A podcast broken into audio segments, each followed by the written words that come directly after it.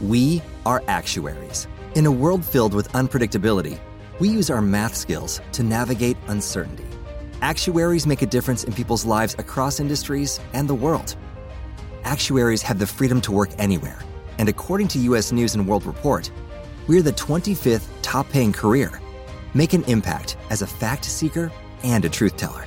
Use your math skills for good as an actuary. The world needs you. 7 en punto, programa informativo 88.9, información que sirve. Yo soy Alejandro Villalbazo en el Twitter, arroba Villalbazo. 13 es martes 27 de octubre. Iñaki Manero, ¿cómo estás, Iñaki? Y en el panorama COVID, la pandemia de coronavirus alcanzó la cifra de 1.165.482 muertes en todo el mundo, con 5.101 defunciones en las últimas 24 horas. La cifra de personas enfermas está en los 10.462.866 con 411.363 casos el último día. La cifra acumulada de personas recuperadas llegó ya a los 32.222.108, cifras muy puntuales de la Universidad Johns Hopkins. Por otra parte, la agencia especializada Catholic News Agency anunció que el Papa Francisco celebrará las misas de Adviento y Navidad sin la presencia de fieles. ¿Cómo vamos en la pandemia, capítulo México? Paula Martínez, Pau.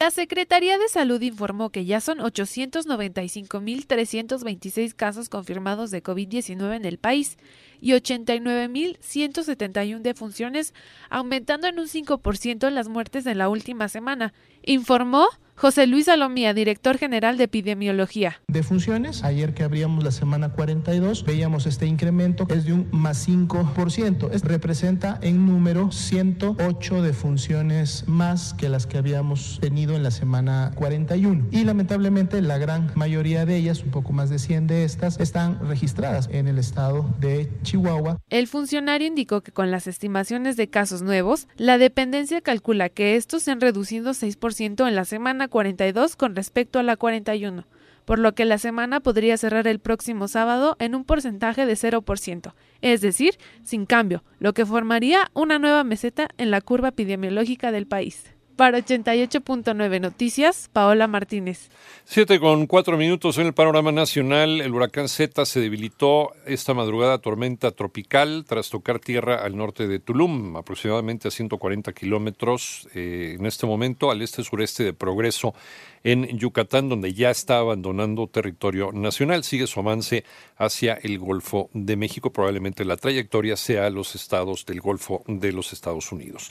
Por otra parte, la secretaria Olga Sánchez Cordero aclaró que la presunta misoginia en el gabinete federal, a la que se refirió anteriormente, es solo una percepción de su parte y un juez de control decidió mantener abierto el proceso en contra de Rosario Robles, ex titular de Sedesol y Sedatu, por un desvío de recursos por más de 5 mil millones de pesos, luego de que el juzgado se negara a desechar este proceso. En tanto, el Instituto Nacional Electoral prevé que la consulta popular sobre un posible juicio a actores políticos de sexenios anteriores podría costar más de 1.499 millones de pesos.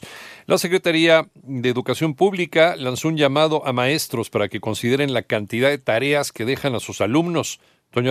La Dirección General de la Secretaría de Educación Pública difundió el documento Lineamientos Generales para el uso de la estrategia Aprende en casa, con una serie de sugerencias enfocadas a que los docentes se concentren en los aprendizajes imprescindibles de cada grado escolar y no saturen con tarea a los alumnos. La SEP hizo hincapié en pedir a los maestros no excederse con las tareas durante esta contingencia por COVID-19 y colocar al centro del proceso educativo a los niños, niñas y adolescentes, pero también su bienestar emocional y salud.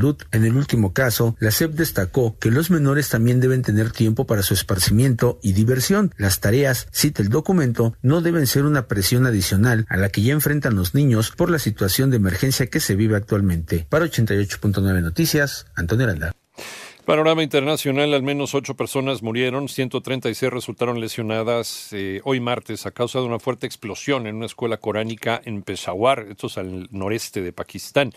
Por otra parte, el Senado de los Estados Unidos ratificó a Amy Coney Barrett como ministra de la Suprema Corte con 52 votos a favor y 48 en contra, con lo que ya son cinco jueces que afianzan el predominio conservador.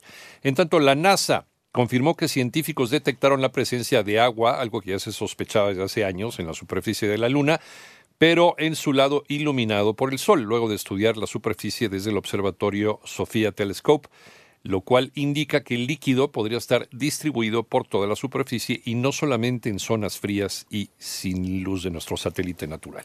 Mientras tú escuchas este podcast, le está ayudando a miles de niños con el programa Contigo, creado para ayudar a prevenir enfermedades respiratorias y romper la cadena de infección con buenos hábitos de higiene y desinfección. Conoce más en lysol.com.mx. Cuida el agua.